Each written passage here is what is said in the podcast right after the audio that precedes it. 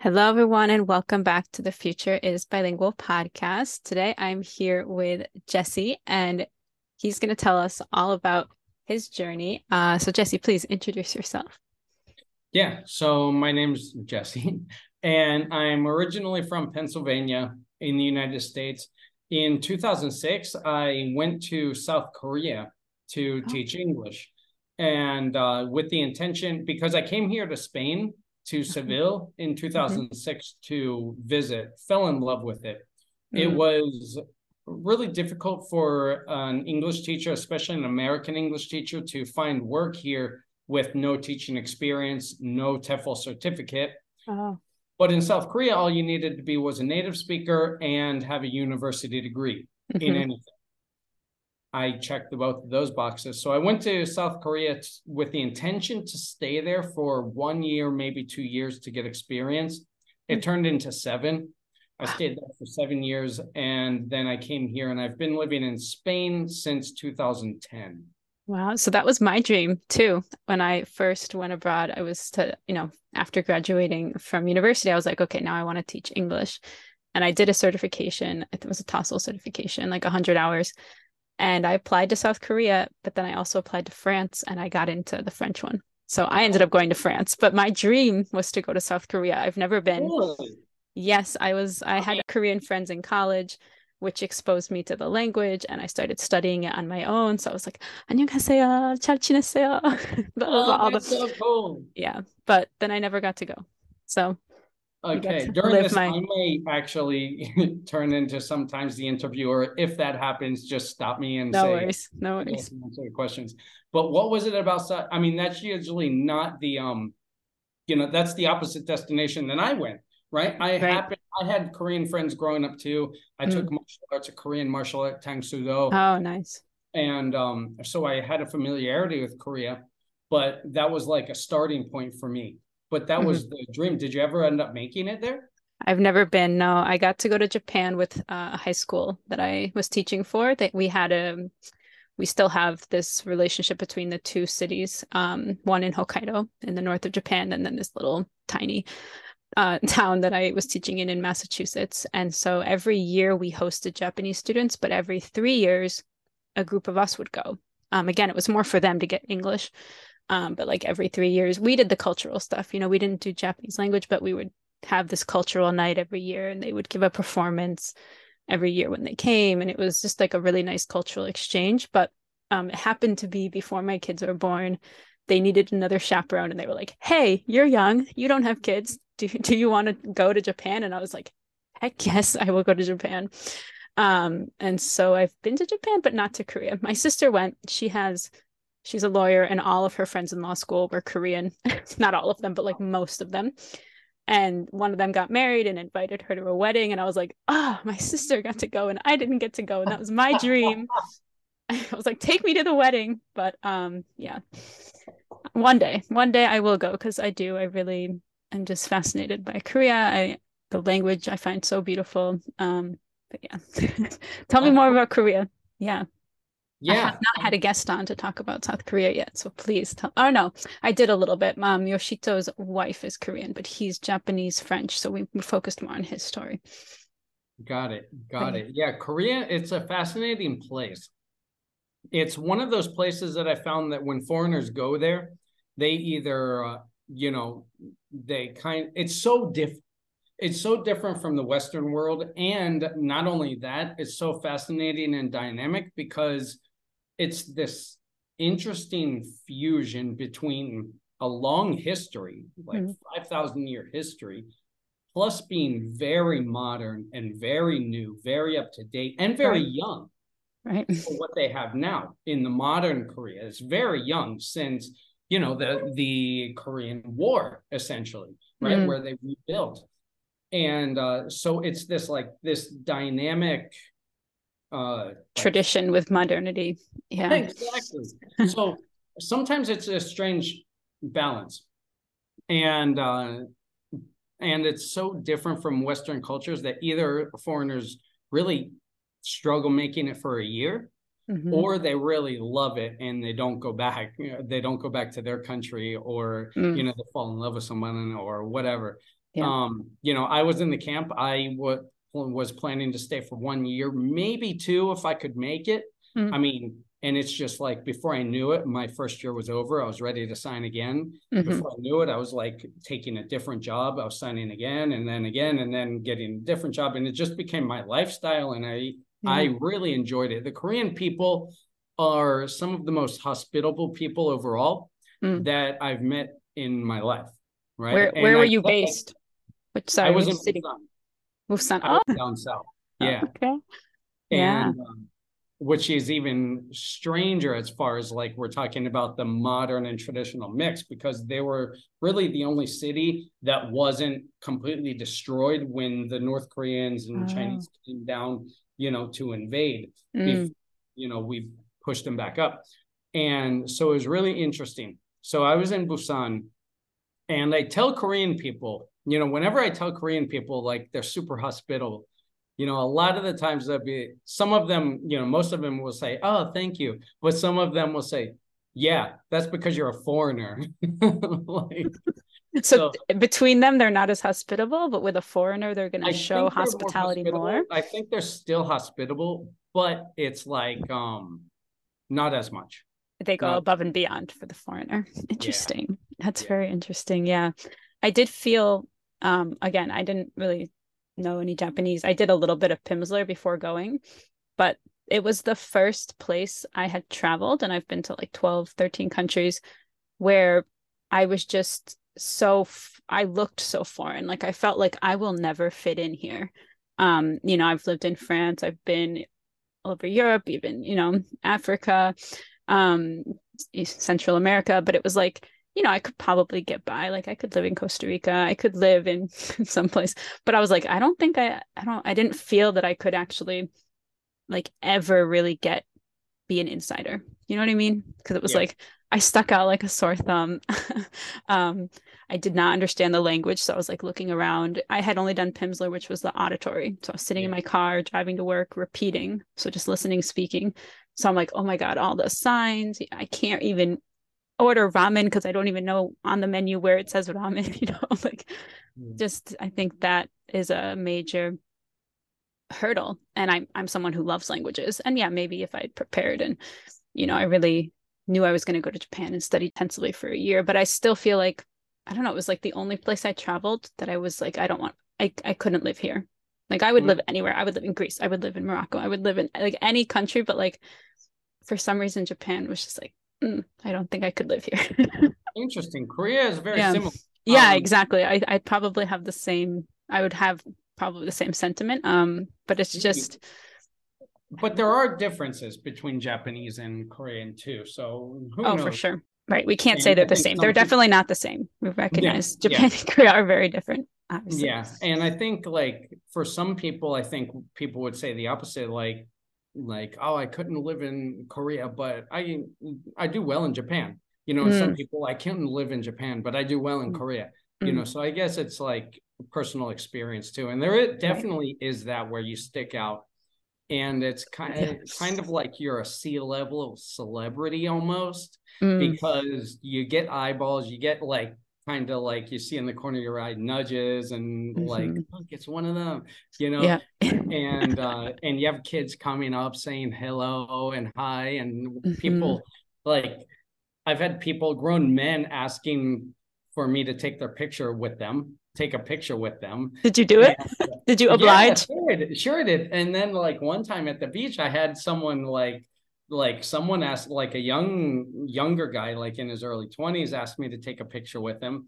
And then other people they saw that so i guess they figured i might have been somebody. And then they waited in line to get their picture taken with me. That felt pretty damn cool to happen wow. once you know to happen every day it'd be something different. But uh it was it was it was fun. It was cool. Oh my gosh you embrace those sort of things like that. I you guess know, you, yeah yeah if you embrace that and just like all right like I stick out and it's fine. It's a story. Um, I also traveled, right? I was in a group with high school students. Um, it was like, you know, a big group of us always going around. Not huge group, but it was like, you know, 10 of us. Um, so that's very different than having the experience of living there you're by yourself you're going around by yourself yeah i might have felt more comfortable because i don't like the feeling of being a tourist like i'd rather yeah. be by myself or with one person and just kind of like as much as i can blend in and even if i do stick out and i can't speak the language but like to be like a mass group of like tourists like yeah. and i you know it's probably very similar like we're like okay we got to avoid the trains at a certain hour because it's rush hour and like every businessman is walking you know going to to work and it's like we're just in the way because we're this like mass group of like americans like blocking and they're all like trying to rush through. It's like okay we're gonna avoid the trains from this time to this time i don't know. It was just our schedule was like also like by the hour by the minute. Like here's what we're gonna do. I was like wow okay this is like the japanese way. Like they were explaining like this is the japanese way. They plan everything to the minute. So like our whole itinerary was like very scheduled. Um but it's just different right? Different culture.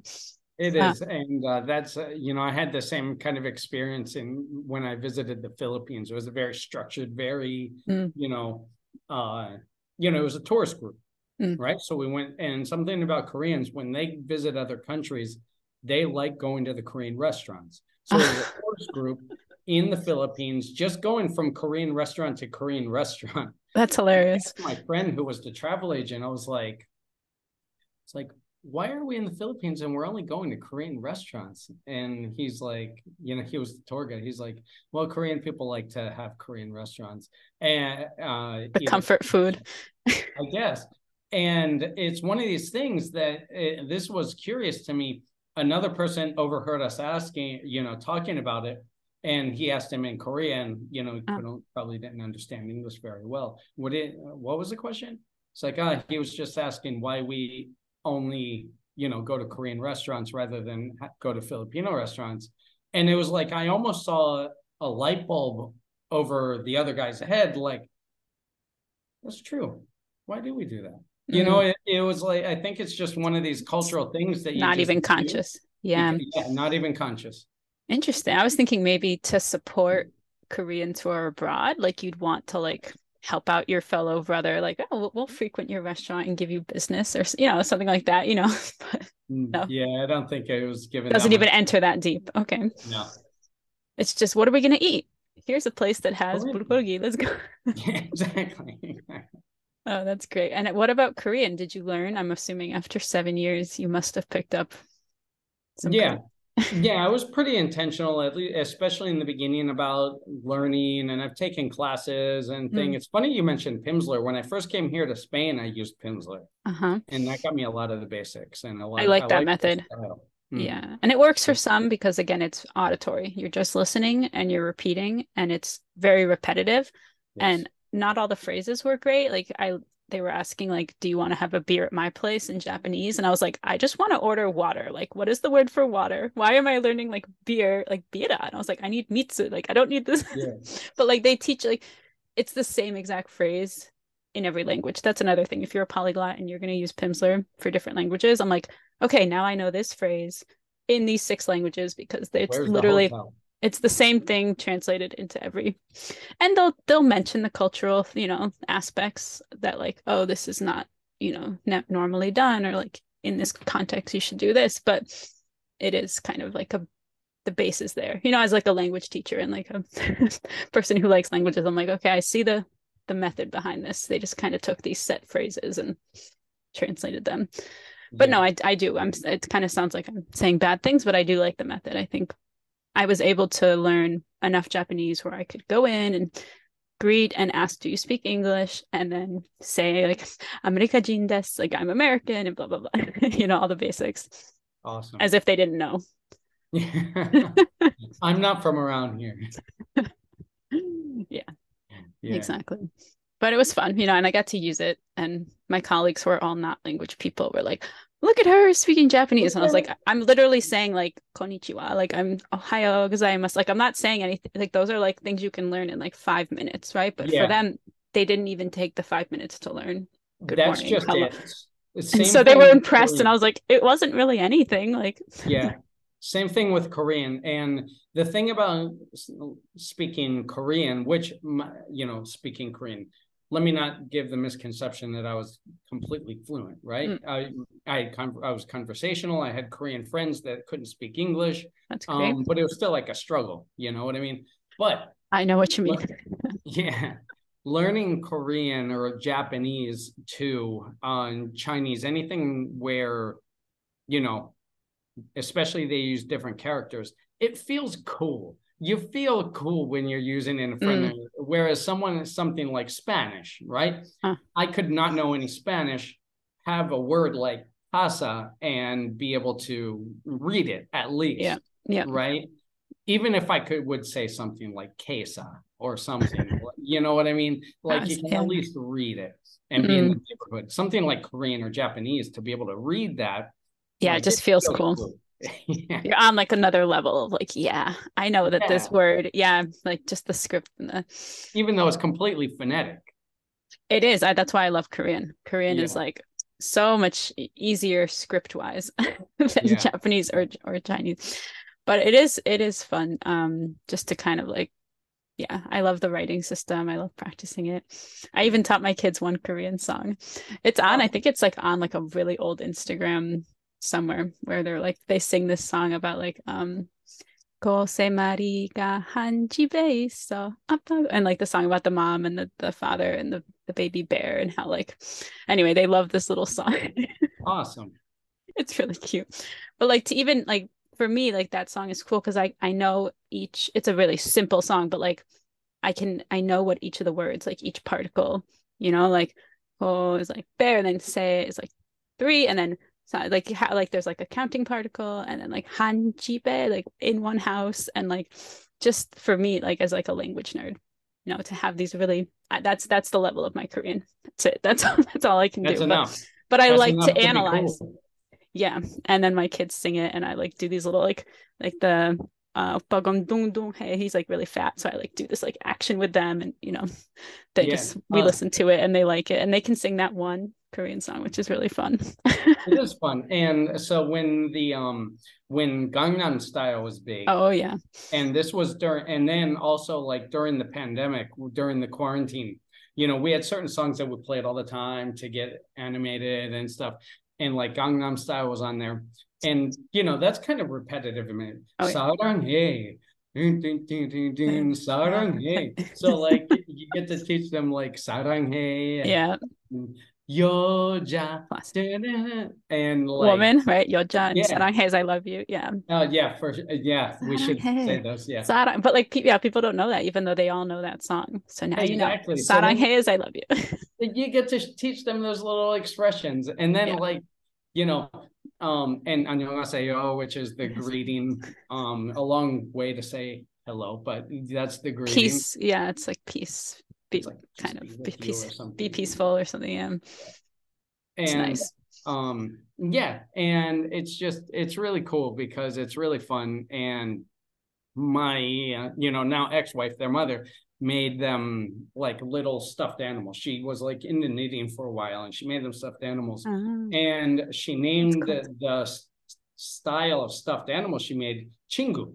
Which is friend. Friend. Mm-hmm. And, and it's just it's a cool name. So that's one of the benefits of you know just introducing even if your goal isn't to become fluent with your kids mm. in a foreign language like we're learning sign language together but just from instagram from youtube mm-hmm. different expressions but to learn those different expressions you're planting a seed in exactly. their minds and in their hearts when they're young, young, like mm-hmm. five and under, six and under, seven and under, into their hearts and into their almost DNA, into yeah. their subconscious of you know awareness of other cultures, of other exactly. languages, of of other ways of communicating, and that's yeah. what's beautiful about it too. Yeah, it's almost I like to think of it like if you didn't have awareness of the other, you know, it's very plausible to live and just be this monolingual you know especially in the us like to never hear another language because our our news our tv like it's very easy to just live in a very monolingual. English is mm-hmm. everywhere in my house in my school. None of my friends speak another language at least not to me. But it's like we're like chipping away at it a little bit. Like hey guess what? Like putting a little crack like there's this other language over here like mm. you know so that it's not this like monolingual I don't even know what to call it. Like you're in this little like, Like dome. bubble. Yeah, like it's kind of like breaking away at it little by little. So yeah, even if it's just a little crack, like hey, guess what? Some people use their hands to speak. That is super cool, right? Yeah. And like there's advantages to that. Like they can say things silently that nobody else understands and be like, hey, this is an awful party. Let's get out of here. And like Yeah. not offend people by saying it out loud.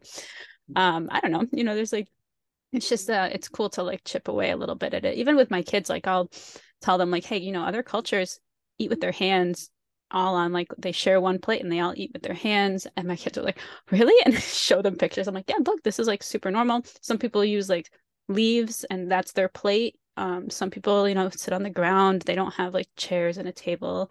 Um, just to like open up them, you know, the minds. And yes, there's lots of great books. Like we have these great books about um this is how we do it, which I always think of this. I always want to sing the song, but there's This a book is called how we, me too, man. I'm like, how do I read this book to my kids without singing this jam? But anyway, there's a You book that don't. shows You different. don't. You you can't. it. You literally can't.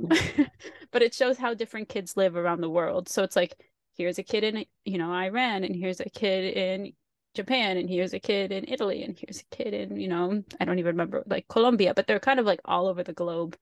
Um, what they wear to school, where they sleep, um, and it, it's just a really cool book. But yeah, I, uh, I just think it's so important because it just normalizes it so that when they see something different or they hear someone speaking a different language, they're not like, oh, what's wrong with that person? Or, oh, why do they have an accent? Why do they speak that's like weird. Like that's Right, like, weird, that's weird, that's bad. Maybe not even that because they might depend on how young. Like they might not even think like what's wrong with them, but like, you know, normally anything that's weird and different outside of what we're familiar with, we think Mm. that it, you know, we're kind of shy away from it. exactly? You know yeah. what I mean? Well, because if everybody speaks a certain way and then they say one person's the outlier, oh, we don't, we're gonna, we don't want that, right? Like that's, Yeah. but no, that's, that's actually Yeah. like the majority, right? So to make that seem very normal is super important. Okay, tell us because you didn't say you mentioned kids, but how old are they?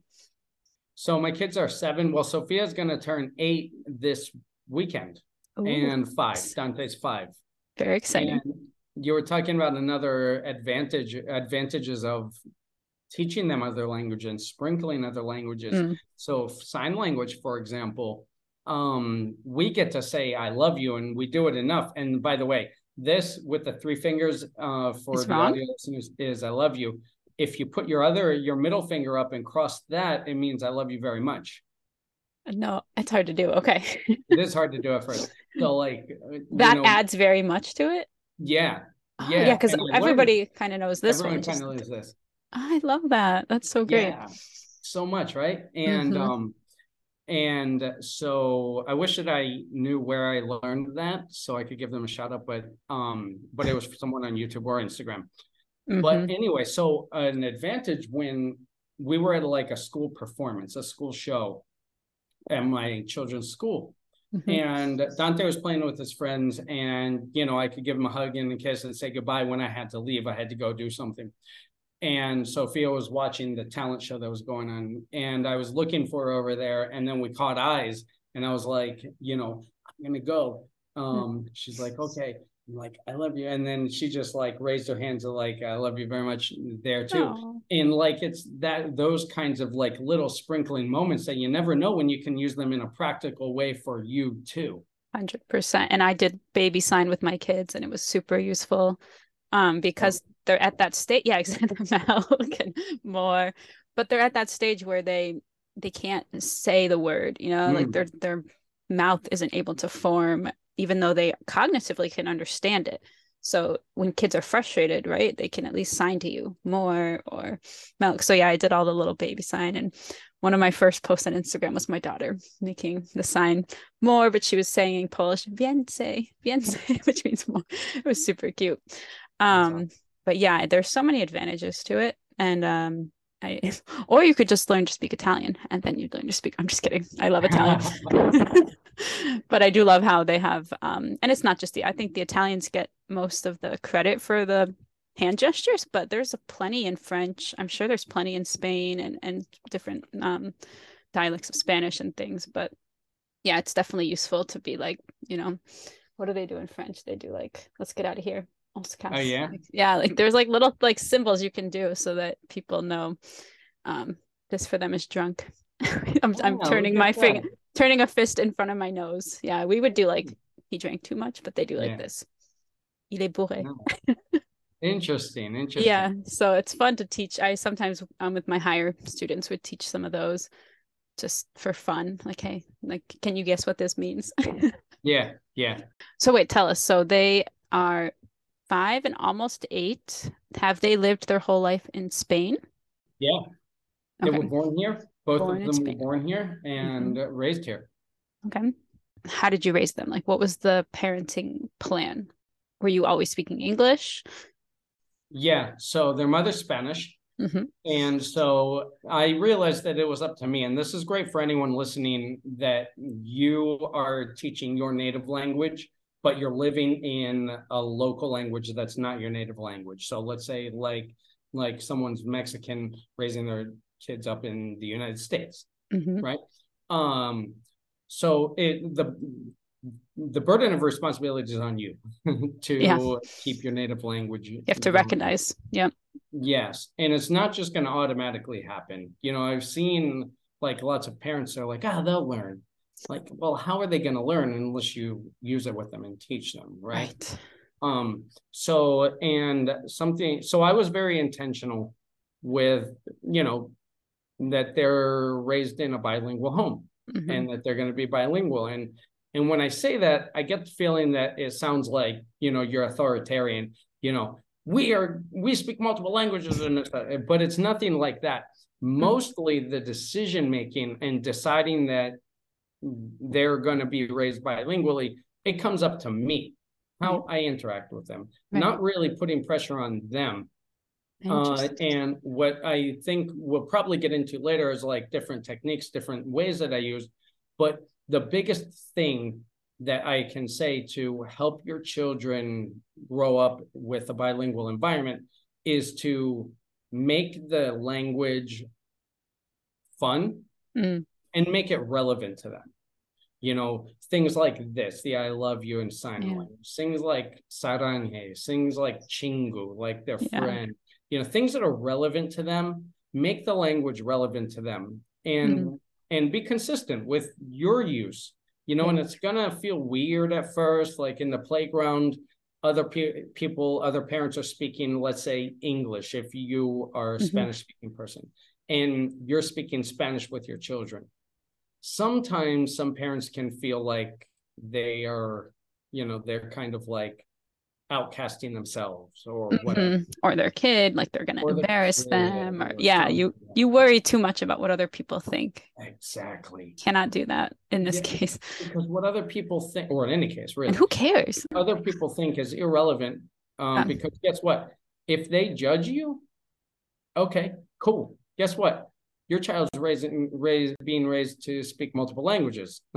I don't let them call me out. Uh, people would ask me like, "What what language is that?" Because I would be speaking Polish. Like, is that Russian? Like, oh no, it's Polish. But you know, they're that's they're similar. You know, family. Yeah. Um, yeah, and it would just it invited. Yeah, exactly. It invited questions and people would be curious and oh you know it's so cute because you know they'd, they'd hear them speaking in a different language and some people appreciated it and if someone has something bad to say go ahead like i'm ready. Yeah and I'm, and i'd be willing to bet that most of the time and maybe even every time people didn't have bad things to say. It's yeah. probably like our own imaginations that like inflate like you know our insecurities mm-hmm. right? Mm-hmm. you know and that's what happens most of the time. Yeah.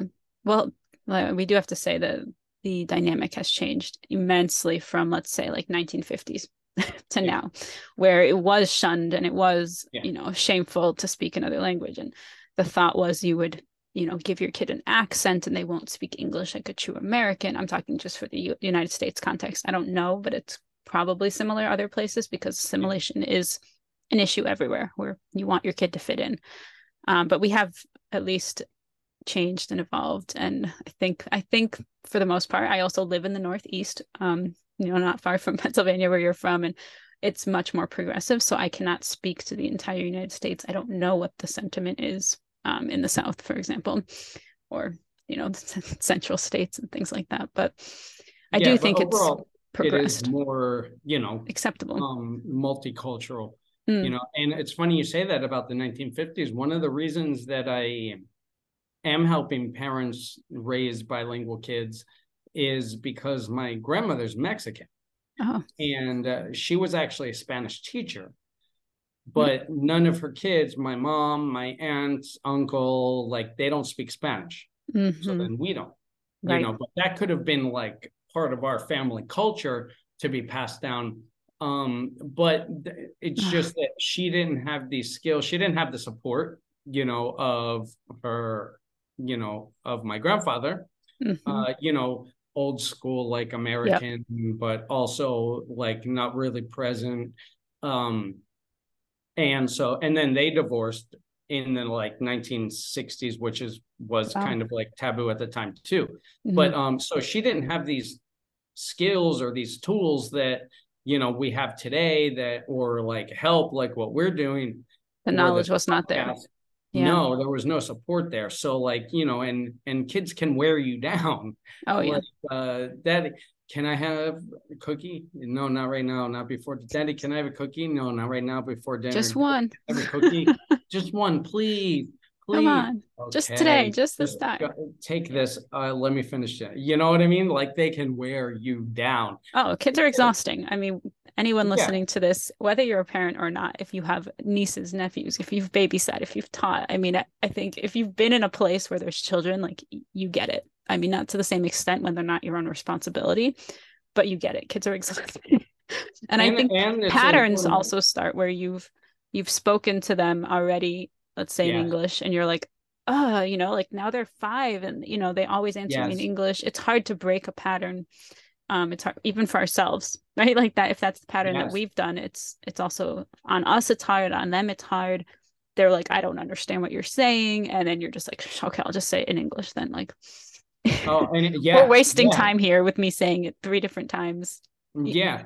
there's so many reasons why it's hard. There's so so many and i think it is great that we're talking about this because a lot of people come on and you know bless them they're all wonderful but they're like i always speak this language to my kids and now they're fluent and blah blah and it's like okay that's that's awesome and like i wish that was everyone's case but i do need more episodes where it's like dang this was hard and like i didn't start early enough and now my kid only responds in english and like let's you know if there's another different language or for you your kids are like i they're always responding in spanish and i want them to speak english it's hard it can be yeah. very I mean, hard I mean, it, It's not as um, like easy it's not a smooth sail. it's not a smooth right? sail there's bumps there's setbacks That's another misconception that people, and you know, there are excuses everywhere for every situation. There are, you know, like you said, there are bad habits that, I mean, anyone that has wanted to go to the gym and they'll start on Monday knows the how difficult it is to start a good habit or start to Mm. change a habit, right? and by tuesday you I'll don't do want to go Monday.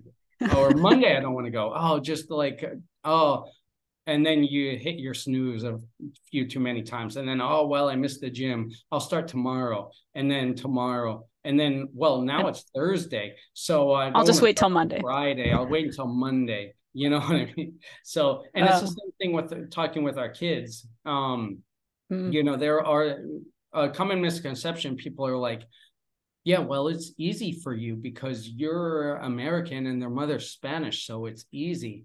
And it's like yeah No. in some aspects it's easier than what you have. In other aspects guess what? Your situation is easier than mine. Because guess what? If you're communicating in english and your native language is spanish or your native language is korean or whatever like you have that um experience of learning another language in a, to a proficient level or to an intermediate level whatever. Mhm. but like you have that experience. So it's like every situation has its own challenges and has its own easy points. It comes down to making a decision.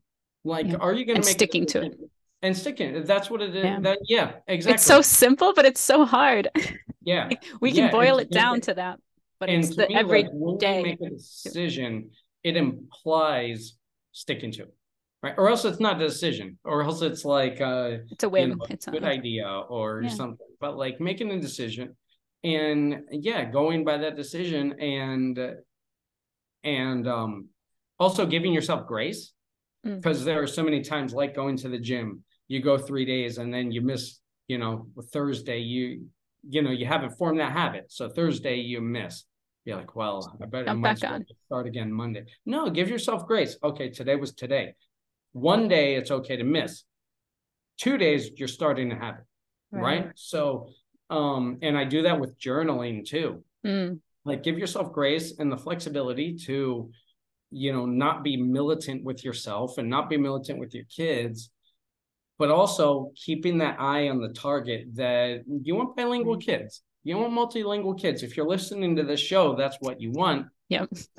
and uh, yeah and um so what's the most efficient way to get there but make it fun Yeah. do activities together uh play That's so important. for your target language in the house Yeah. you know we talked about korean earlier Mm. um play music for that target language in the house play music for other languages in the house. You know one of the things that i used to do to because we're in spain. Mhm. so of course and i have uh i had a uh like tv goes on in english. That's what it is.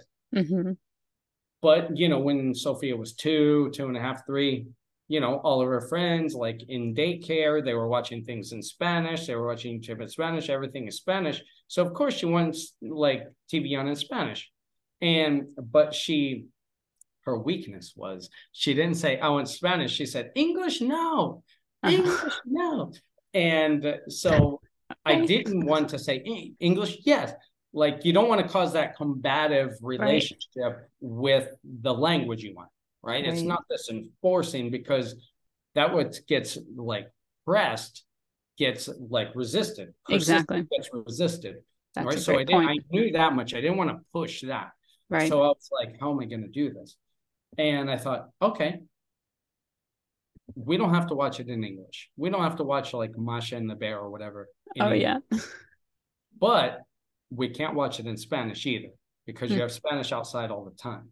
Mm. So we have on Netflix a whole list of potential Languages. that we can put it on. And she's three, right? So I was like, and she doesn't know what these words mean. And I'm like, we could put it on in French, Italian, Russian, Chinese, German, whatever. And just because she was hard headed, um, She picked something. is, like she just chose the last thing I said. It might have been German or whatever Mm. and uh and i was like okay we'll put it on in there and what i like to do is create as many win-win situations as i can so if she chooses it's like kind of like do you want broccoli or do you want cauliflower right? Pick It's like- a win-win right Yeah. so um and she picked it. and she picked it she picked uh german or whatever swedish or whatever. She probably realized, oh, it's probably better in English. At least I'll understand. But yeah, so that's what that was my thinking. I was like, if she, you know, doesn't like it, then she'll go back to English. But if she does like it, that's another language There you go. that she resonates with, and uh, that's cool. Like Yeah. adding another language is always helpful. Mm. And she made it like 15 seconds. She's like, okay, English. Like, it's up to you. It's your choice. yeah, because it's like I don't even know what the heck they're saying. Yeah. Please put it back. That's so funny. Yeah, no, a lot of parents have mentioned TV being really consistent with that. Um, being fun. I know um one of my guests, Yoshito, has a book, and I was just reading through it the other day because it's it goes by like the age of the kids, like things that you can do that are fun games, but like it gets harder and more, you know, more writing because his his focus is reading and writing, being literate in the language. And his languages are Japanese, French, Korean. Those are the home languages. So like Oh, that's so cool. scripts, right? Like his wife's Korean, he's French, Japanese. So they really do need a lot of practice. They can't just pick up Spanish because they know English already, right? Like the the languages are not the same script. Um, but he also is releasing his second book, and I was watching a live with him, and he mentioned this this 2080 rule, which I've heard applied in so many contexts, right? Like eat well 80% of the time and you can kind of, you know, eat some some more uh like junk food or you know stuff that's not super healthy 20% and you'll still be fine like you know the moderation um and he said that about you know make it the game has to be like 80% fun but like there could be like 20% where they have to write or they have to read in order to play right like there is some sort of underlying lesson going on, but like they don't really know it. Like it's hidden by this 80% fun that's going on. And I just, I was like, oh, yes, that's like such a good golden rule, the 80 20. That's know, a good application for the 80 20 rule. Actually. Yeah, I, I love it. And I actually made my son is five, so he's in kindergarten. He's almost six, and he's you know learning to read.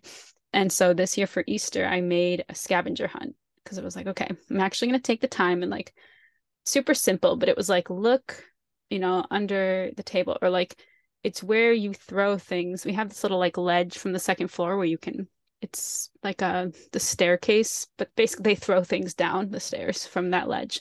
So I was like, it's where you throw your toys, or just like really simple sentences, but like he had to kind of read it. And he told me if he was like, just read it to me, you know, like he was kind of getting tired at the end.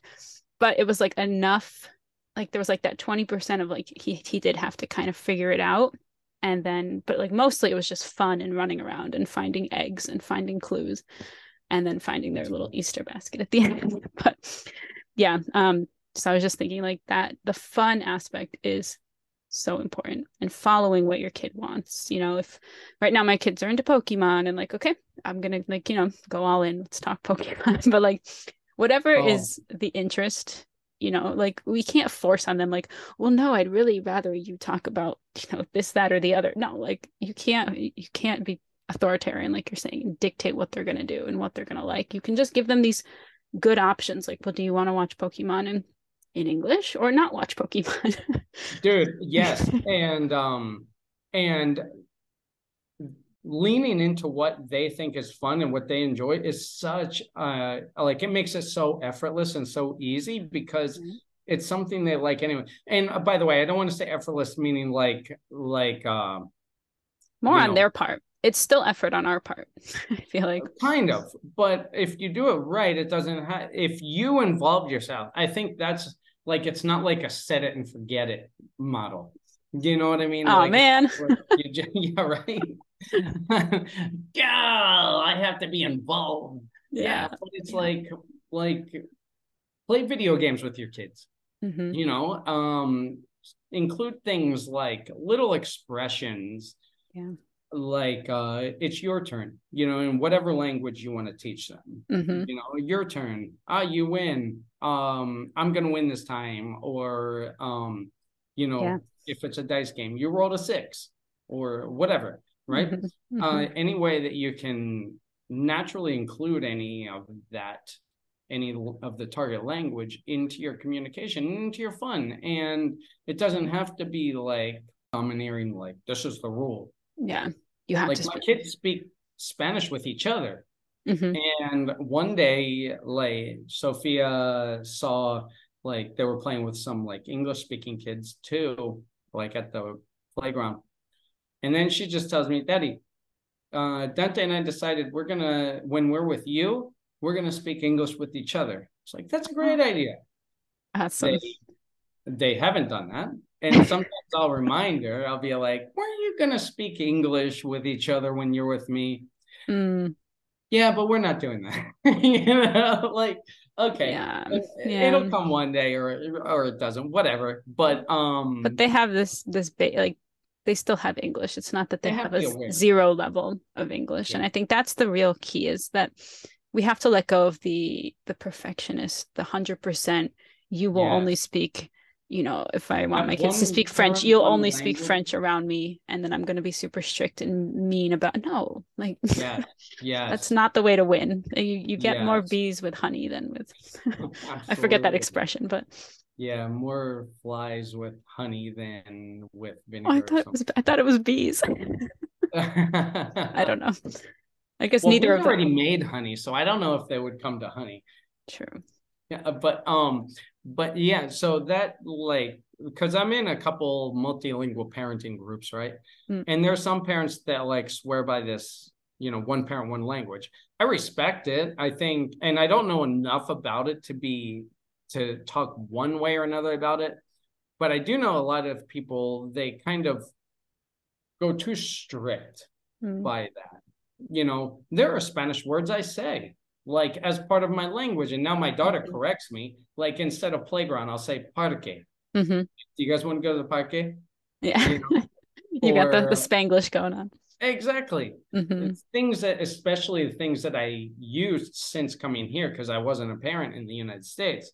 So, Ah, like, yeah. just what it is. Like the wipies, I say toallitas, Yeah, you yeah. know, and things Oh, like that's that. funny. Um, Sophia, Yeah. can you think of I think we all we all do that. If I, at least, I mean, I think most of us are not 100% perfect. I think a lot of us do mix and Yeah, you know, and- uh, but, that's, real not what's life, right? projected, right? That's not what's written on, you know, the posts on Instagram are all like, do it this way, do it that way, be perfect. it's a hundred percent. I'm like, ooh, like I'm not a hundred percent, you know, or my kids aren't Yeah. speaking back to me. Like, yes, they're understanding, you know, that receptive bilingualism, but they're speaking back, you know, they're using English between them, you know, all that stuff. Like, but Yeah, It's just to the reality. enforce it with the, like an iron fist, or to enforce like, like I was very, uh, you know, again, I'll use the same words that I used, but I get a different tone from other. I was very intentional and very, I, I to enforce. They use the word enforce, you know, in some Mm. Facebook posts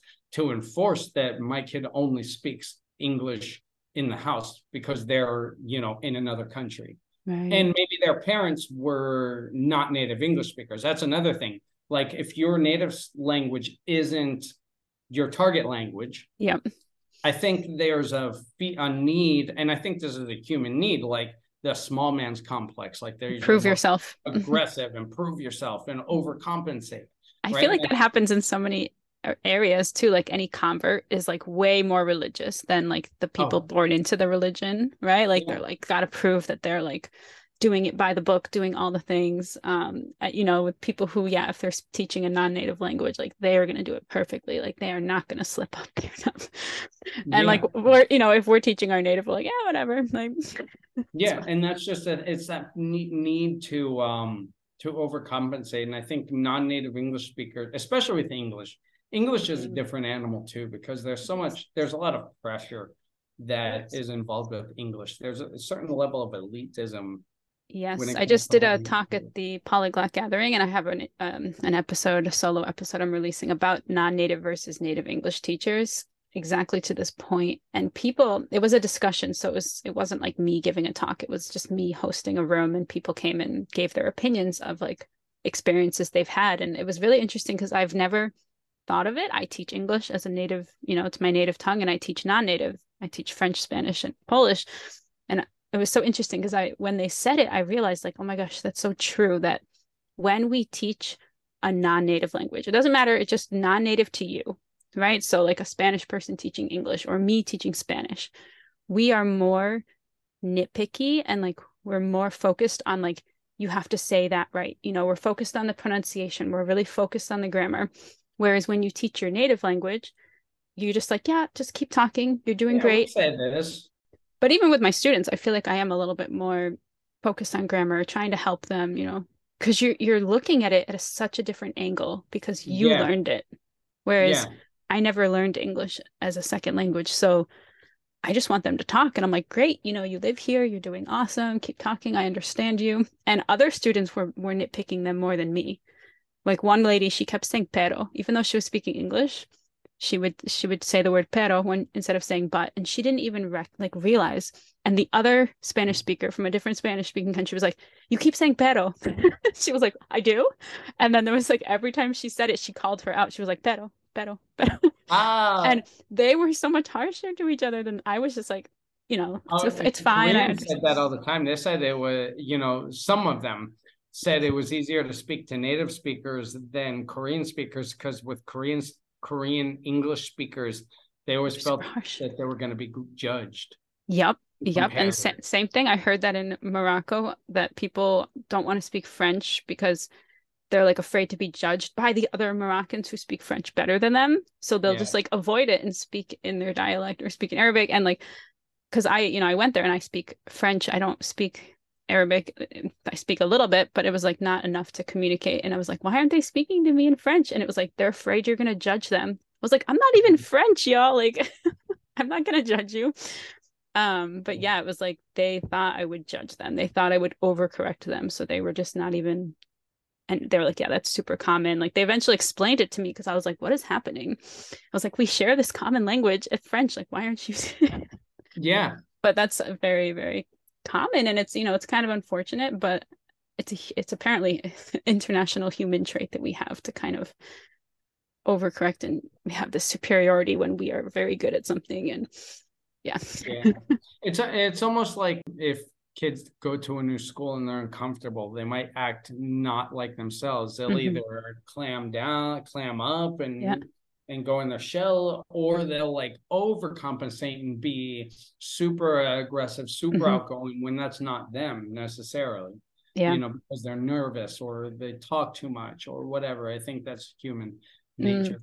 Mm. and i guess like like my main message i guess of what we're saying is like if your target language is not your native language you know show yourself grace and show your child grace mm. you know um language is meant to be a communication tool mm-hmm. to be fun to add color to make it a fun part of your family culture to mm. include this other language rather than like a rule set to follow.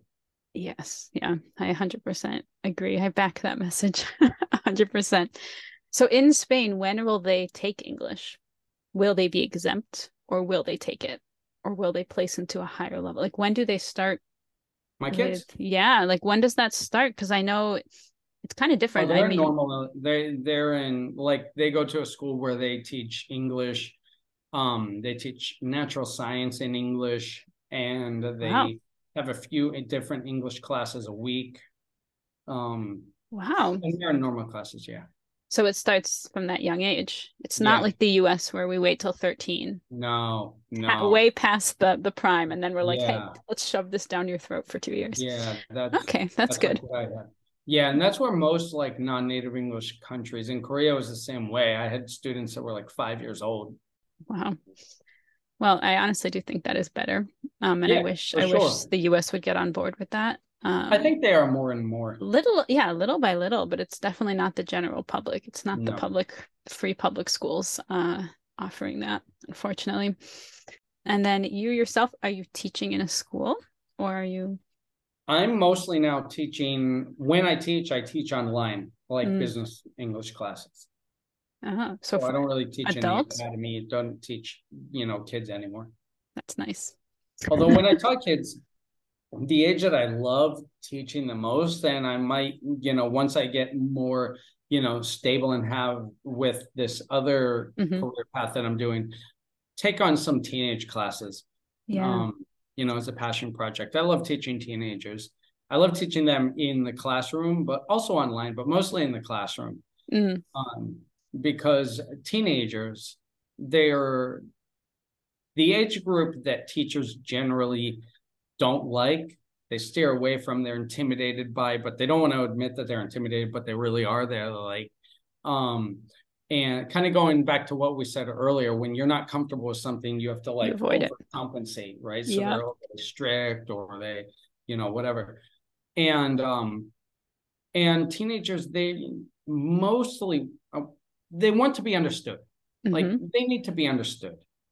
Um, just take time to understand them. If they're and they're any... finding themselves, which is a really fun phase. I feel like who they are. They are finding themselves. That's such a great point. Like they're just finding. They feel so lost. Yeah, I taught high school for five years. I love. I like high school. yeah, more than middle school and more than elementary. I did elementary as well in in France, and I was like, nope, it's not for mm. me. I like high school and I also like middle school. I used to not, but mm. because it's just like once you understand like and I mean that this whenever I sound say this it sounds like it's insulting but it's not. It's like teaching animals. It's a teaching in a zoo. like like, and once you understand so true. Yeah, because yeah. they're raging hormones. They're they can't sit down. They yeah. can't sit down. They're lacking sleep because like their brains, their chemicals in their brains are racing late at night. Mm. So they can't go to sleep. Plus now they have like cell phones, devices all the time. And then they go to sleep super late and they have to wake up early to go to school. So they're sluggish and tired. They they go to a school where they're always a fear of being judged by everyone else because they're judging themselves Plus, they have these yeah. teachers that are intimidated, but it comes across as they hate them or they're hard on them. Mm. Um, but it's because the teachers feel bad within themselves and and it's such a uh, hard age like their reasoning faculties like some of them are there some of them are not developed yet yeah right they have no like risk like consequence like their consequence reasoning isn't really developed but their risk taking uh, um, parts of their brains is highly developed super so highly that and Yeah. so in that way it really is like teaching animals and and once you understand that that at the end of the day they want to be loved they want to be accepted they want to be appreciated Mm. and they want to be valued And they want to have fun, especially in a language class where we can do that. It's not learning history or math. It's like I would get them, you know, get up, do this, go to the board, run around, let's go four corners, you know, like I'll give you a sentence and you go to like oui, j'adore, je déteste, you know, I love it, I hate it. Like get them moving. We would do races, like we would do like all sorts of crazy things because you cannot have 14 year olds, a class of 30 14 year olds sitting in desks listening to you talk about I remember those the days. present tense, you know, or something like yes. I know it's it's like a vivid memory when you say something like that. Like, oh, like it, it puts me back Uh, in the classroom in front I'm of going that back to the screen. classroom right now yeah I love Um, teaching online. I teach online now too. And I'm like with adults and I'm like, okay, it was a good experience. All my teaching experiences were very, you know, useful, uh, enriching. yeah and maybe maybe I'll go back to high school. Um But another thing that I like teaching teenagers, you know, uh, take a break from like the adult because I teach adult business classes. It's Most of them serious. pay to be there, or the company pays to be there. Mm. Um, you know, we engage in fun adult conversations. We engage in, you know, like real communication, things like that. But it, the thing I like about when I taught like a teenage class a couple days a week is like they bring you back down to reality. It's easy when you have a group of motivated adults and you're having fun, you know, progressive type conversations to Mhm. think, yeah, I'm the best. And then you go into a teenage classroom and then it comes back to reality, be like, Jesse, you have to be present now because they don't, you know, they're not going to say thank you. And, and Yeah. I mean, they will eventually, you know what I mean? But they're not Right. going to be involved. They're not going to want to like have a conversation. They're not going to, mm. Like, you got to be on your game. It's harder. Yeah. Yeah. It definitely requires more effort. I also had the cell phones in a shoe holder because it was, you got, you got to get those out of their hands if you want any sort of engagement. It was like Yeah. cell phones on the wall them. or use them. Yes. We did lots of Kahoot and lots of, um, what's the other one? There's another one that's a quiz thing. And we would, yeah, we would pull them out at certain times and I would even use them to practice like numbers. I wouldn't show them because I loved the smartboard. You could turn the smartboard like off for a second and I would read out the number. I had students come to my desk and read out the number. And like, you know, when they're Spanish or French one, it's just like, you know, one, seven, five. But then I'd have them read it eventually as like 17, 57. And then it Oh, would be like 1,750, you know, to like progressively make it harder. And that was like the best way to get their numbers because we'd always have the, what's your phone number? You know, that's like the classic conversation for like practicing numbers. But like this was like every couple days we would do a Kahoot and they'd have to understand the numbers because they want to get in, right? It's that in, that intrinsic motivation of like, if you want to play Kahoot, you got to understand when I'm saying 68 or something like, wait, was it 70 or 60? And like, okay, you know, repeat it for you or have a student read it. They love to come up and read it. And then that was great because they were the ones who had to s- translate it. But yeah, no, I mean, cell phones are great. I think we need to use them correctly. Just like any technology, like you said, with putting shows on in the, the language you want your child to know, all that good stuff. It's just a matter of being, what's the word? Being Creative, innovative, creative. It's like intentional. I think that's what I want to say. Oh, Yeah, yes. being It's very one of my favorite words, one of my intentional. words for the year. Yeah. Because you could just put it on like, oh, okay, we'll we'll do this, we'll do that. But if you're not intentional about it, then there's no plan. There's no order and structure to like what you're doing. Like, okay, no, we're gonna do it like this. This is the plan. Because you could really do anything you want if you're intentional about it. Absolutely, absolutely. The thing about being intentional also is like really understand the intention of it. So if you're teaching a language, like it's easy if you ask this to somebody, what is your intention with this? Well, to have them learn English, you know. Um, but why? You got to keep pushing. Why? why? Exactly. What else? What else? And I I do that. I have a my day planner, and mm. you might not be able to see this, and obviously the the mm-hmm. listeners mm-hmm. can't. But I run. I draw a line down the middle. Yep. And on the left side, I have the what, and I posted this on actually my Instagram or my LinkedIn too. Okay. Um, on the link up to that. The, what mm-hmm. do I have to do on that day? Like a few, like up to six tests. and then on the right side, the why, and it's like the deeper intention behind it. So, and it could be like, for example, this call, um, to why to provide value to the audience, things like that, right? Mm-hmm. So it's not just because I have it on my schedule right? Um, right, because like, I told her I would do it. because I told her I would do it, you know. Um, or like going shopping. Oh, well, I just have to go shopping. Okay, well, what's your intention to buy mm-hmm. food? Uh, okay, but Why? you have to go take your kids in there. Like, um, isn't there anything that you can do? Like, have them help, mm-hmm. you know, um, have them put things in the car, have them, you know, be helpful, have them have fun. Um, to yeah. manage yourself, it, eh, my intention is to manage myself if they ask for candy you know rather than just like no i told you no. Don't you ask for you know anything when we go in the store. Like um mm. how are you going to manage yourself to not blow up right? Oh, so that might be an intention. Managing that's a parenting yeah that's a huge parenting um topic right? It's like yeah.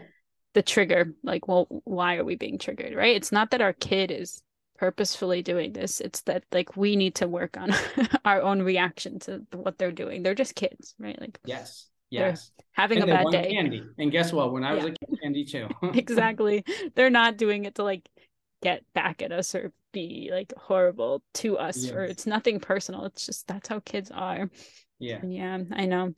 That's a huge topic for all parents, right? Is like it is. It's more about managing ourselves, and same with the bilingual parenting, right? Like I can manage, I can, meaning I can control what I do. I can control what language I speak to them in. I can't always control what language, like you said, they speak to each other in. That's out of my hands, right? Like, mm-hmm. sure, I would love for my kids to like always speak Polish or always speak French, but like that's just not that's not the reality, right? So even if they are understanding me and answering me in English, I can still give them maybe the word that I would want them to say. But I like I'm gonna not ruin the relationship by being like say it in polish right? i can say okay you know great like you want this or like yes you you know just repeating it in the language so that they hear it because it's probably the reason they're not answering in the language is that they're missing that vocab or they're just tired or they're hungry or they're not feeling it right now or there's or a million reasons. it's their habit. um yeah. it's there's so many reasons but like not being punitive not being right authoritarian like you were saying i yeah. think that's really important is yeah this should be a loving relationship this is not a business yeah. transaction um this is our child and yes. it needs to when be they are speaking that other language it, like you said exactly it could be a variety of reasons They'll, like you said they might be tired they might be habitually used to it coming exactly. out in that way that it's not like vindictive against you unless exactly. unless you do push hard on it and then it will be becomes a push. you. Mm-hmm. yes. Yeah but i think uh, also one of my guests and friends mackenzie was mentioning that. She's like well i speak 100% in french and like i recognize that he goes to daycare in english. He speaks english with his father. Like she's you know the the one yes. parent one language. She's like i recognize that reality. So she just keeps kind of you know supporting him keeps saying yes. in french and keeps you know yes, she's like well i can control myself and i'm like yes that's a hundred percent you know like that, yes. that, in life that's the only person we can really control Dude. and that's a, all these lessons are like actually bigger lessons right totally just putting them in the bilingual parenting sphere. That's it. That's exactly what it is. It's it's being intentional. Same thing with raising bilingual kids, or same thing with uh, getting a new job. The th- same thing with getting a promotion or getting more sales in your yeah. business or getting whatever. You can't force it. You can't force people to buy your stuff, right? yeah, and all you can do is control your own emotions, your own reaction, your own thinking, your own words, Action. which are very powerful. And guess what? If you keep showing your children, at least in my case, this is what I've found. Mhm. The more that you show them love and grace in your language, the more they're going to want to adopt more of that language to communicate with you in. Yeah. Like, and 100%. and that's just it. They're going to want to. And then that comes back to what you were saying earlier with that intrinsic motivation. Like if love is there and you're communicating that with love and Mhm. they feel comfortable and they feel safe and they feel um they have that Support. connection, like they're going to and want connection. Connection's huge. Yeah, that's one of the big words that comes up a lot. Connection, connection. Have you had a chance to to come back to the states with them? Have they visited family over here? Sophia when she was 2. Oof, yeah, that's a Um, long time. So yeah. and little, that's a little baby. Yeah. Yeah, but I do notice that we just started um shared custody. hmm So they're a week with me and a week with their mother. Uh huh. And uh, I have noticed that just that week straight with me, it's a big, big difference. Mm. Makes a big, big difference in their communication. Yeah. Before I mentioned the the separation and divorce, the going through a divorce, um, you probably wouldn't have guessed that. Um, and we lead separate lives, and and Mm. she has a partner, and the point is nobody has it all together. you know what I mean? It's easy That's so true. kind of to go back to what we were saying earlier that it's easy to like make excuses and compare yourself like with language like with learning another language koreans like judging other koreans. Well that's because they're judging themselves really. Mhm. but also like and with talking with your kids at the playground who cares what that parent thinks? You know you're raising your kids to be bilingual. Um who cares what they think if i am in a divorce and they are still married? Happily married. who uh, you- that's just my point like Yeah. who's to say they're happily married they might be like we were like you know over Very a true. year ago like in on the fringe and just have this silent tension throughout the house that Yeah. is just there waiting to be bubbled over right. um who's to say they're happily married we don't, we really don't know. That's a We don't very know. good point. one of the things that I'm um working towards now is not so much bilingual parenting, but you know, single parenting and helping parents in general, especially Mm. going through a divorce. Like it's it's not always fun. I mean, it's not ever fun, but like it it can be healthy. The thing is also like you have guests on, and their point is to show people how to how to do it, right? So you want to show them the like the best parts of it, the parts that will motivate them to. So they're going to share the highlights, you know, but that's not necessarily reality, you know. Right. Uh, Okay, so before we end, what is one word or phrase that you would like to teach us? It could be in English, because again, you're living in Spain, so you're raising your kids in English, or it could be a uh, sentence in Spanish, as you wish. Yeah. So uh, when during our conversation, I uh, had a moment when I realized what this answer was going to be. And we've already gone over a few different phrases. Like if you want to teach your kids uh, saranghae, which means uh, I love you in Korean, like that's a cool thing. Um, I Mm. love you very much in sign language. Um, Mhm. although the audio listeners, we've described it a little bit how Yeah, to it. The, the like the make a wish crossed fingers You cross your fingers Uh, and put the other thumb and the other I love pinky you up. Mhm. Yeah. So, um, but the phrase, so that's a really great one. Mhm. And the phrase that I realized that I'm gonna share is that's a win. Because one thing, it's like daily, habits, right? Daily habits and gratitude is really big. I'm really big Mm. into gratitude. Mm. So before bed, you know, I ask the kids, what are you grateful for? And sometimes it's this game where they're like, when my daughter started it, she's like, "Oh no!" I was like, "Tell me what you're grateful for." She's like, "I'm fa- grateful for my family and, and everything," but she's like, "I'm grateful for my family in todo," and so she would say that, and so eventually I'd be like, "What are you grateful for?" And I'd say, "I'm grateful for my family in todo." You can't say it, and so then it became a race, like who's Who going to say say it that fast? first? Yeah, and then my son started, and like that's just a thing. But Mm. another thing we do, I celebrate wins during my day. It's so Mhm. easy to get to the end of the day and be like, you you kind of forget what happened, and then the bad things that happen Bubble uh, up. kind of are highlighted in your mind, right? It's Yep. it's easy to forget the wins. So getting in the habit of like celebrating wins, uh, and I do I have a whole at- episode on that, awesome, awesome. but uh, Um, weekly. So you're doing it daily, which is a little bit better. Mhm. Daily. So often. in my evening journal, I write three wins that happened today. Uh, and it's just three. It could be anything like parenting related, job related, personal related, whatever, action related. Mhm. I completed all of my daily tasks, you Yeah. know, things like that. Um, and three wins that I want tomorrow. So that's Mm-hmm. really three wins that I had today, three wins that I want tomorrow. And uh, and then I ask myself a question, you know, uh, because the better questions you ask, you want a better life, ask better questions. I got that from Tony Robbins. Mhm. But um, so I started doing that with my kids. Tell me a win you had today. And uh, and then during the day, the trick is like during the day, celebrate when those wins happen. So I'll do that with myself. That's a win. There you go. And um, yeah, it feels so good. what- it feels good, right? Because Mhm. then you acknowledge it, even in like a little, little thing.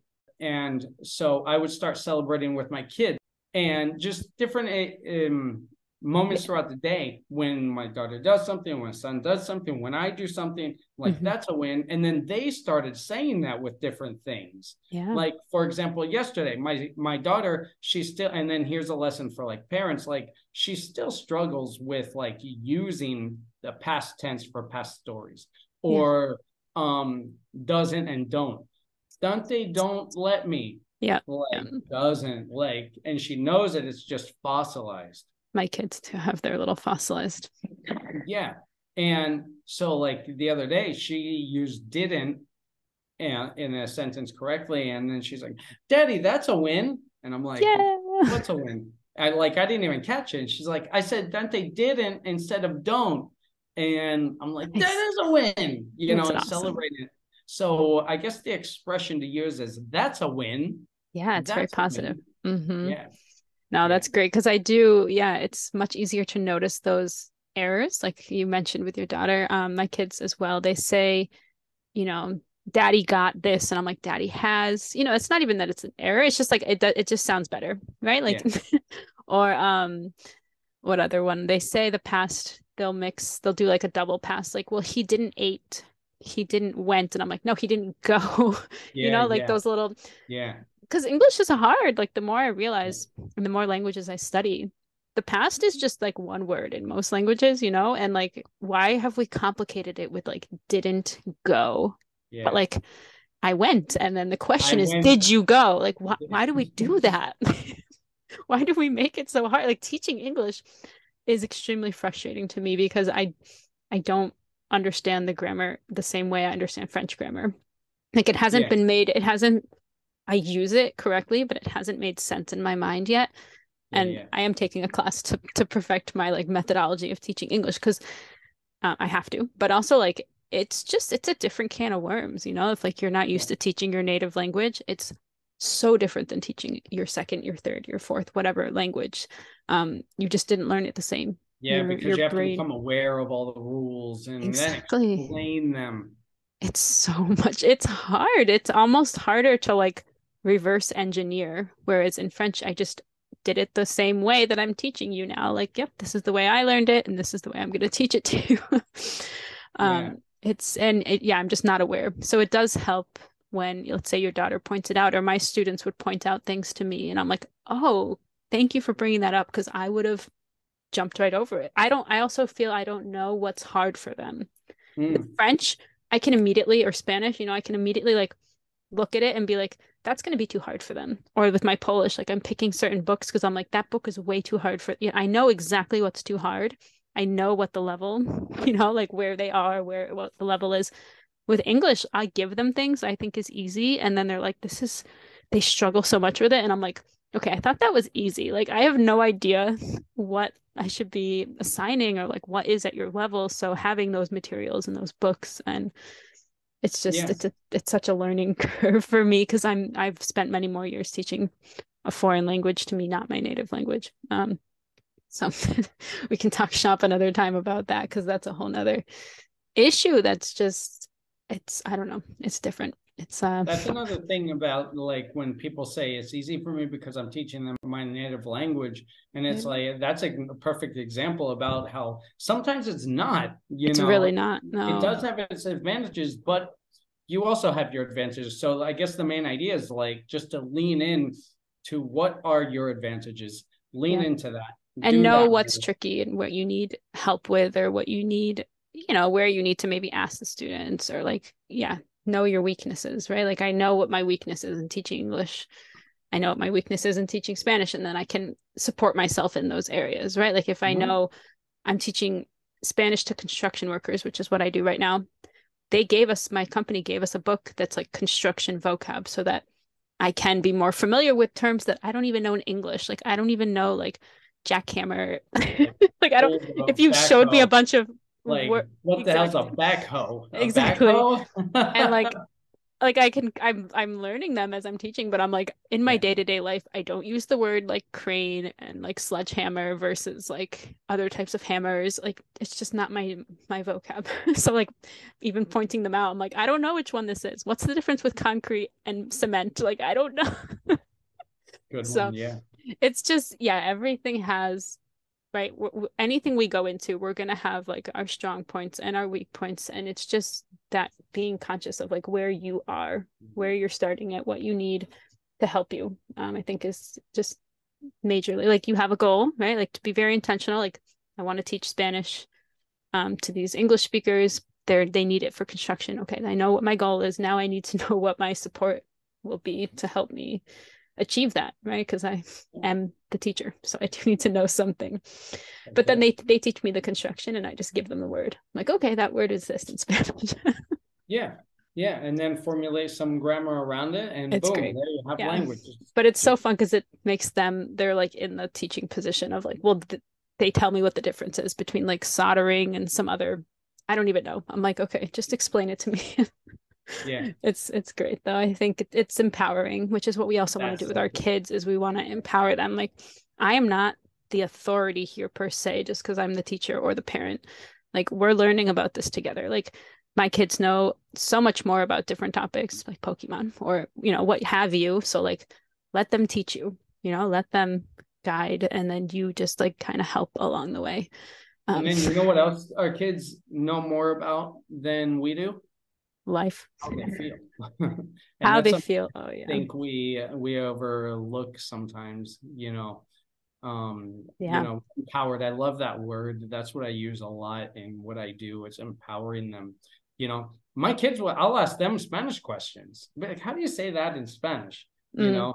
Um you know when especially when i say, no i'm saying a word or a sentence wrong i'll ask them and that's that's got to feel so good for them that oh, they're yeah you know, they don't think like we can get on our own heads. What if they don't think that I'm, you know, I know everything, you know? Um, you Our know, kids love knowing stuff. They love being right. They love yeah, knowing more than their parents. Yeah, they get to show you something. They get to teach you something. That's awesome. Mm-hmm.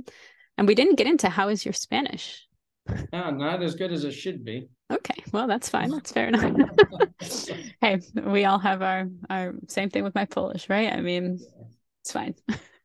or even my Spanish. like I was saying, I don't know all these words and it's fine. I mean, if as long as you don't need it that much, right? You're teaching English.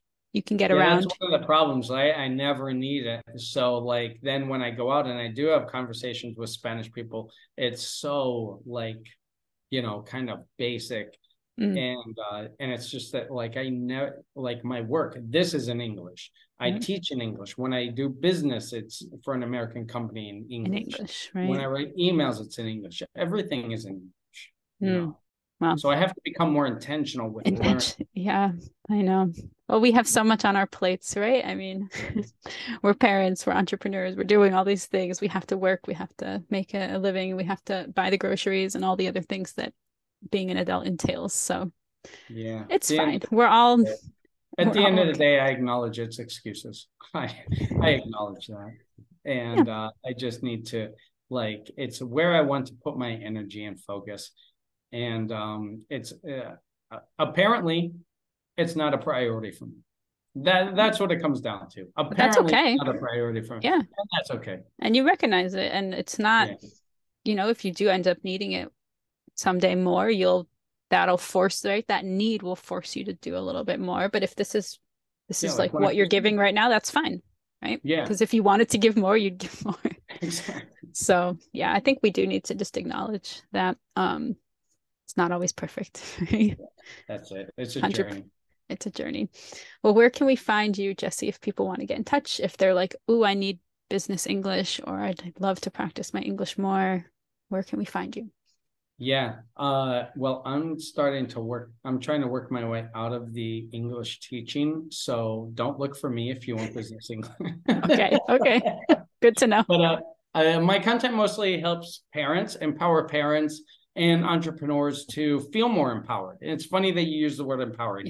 it's my um, you know, it's my belief that empowered parents raise empowered children. And even bigger than that, empowered leaders lead empowered people. Right. And so a lot of my content on Instagram, on LinkedIn is where I'm most active nowadays. Mm-hmm. Just my name, Jesse Sweed.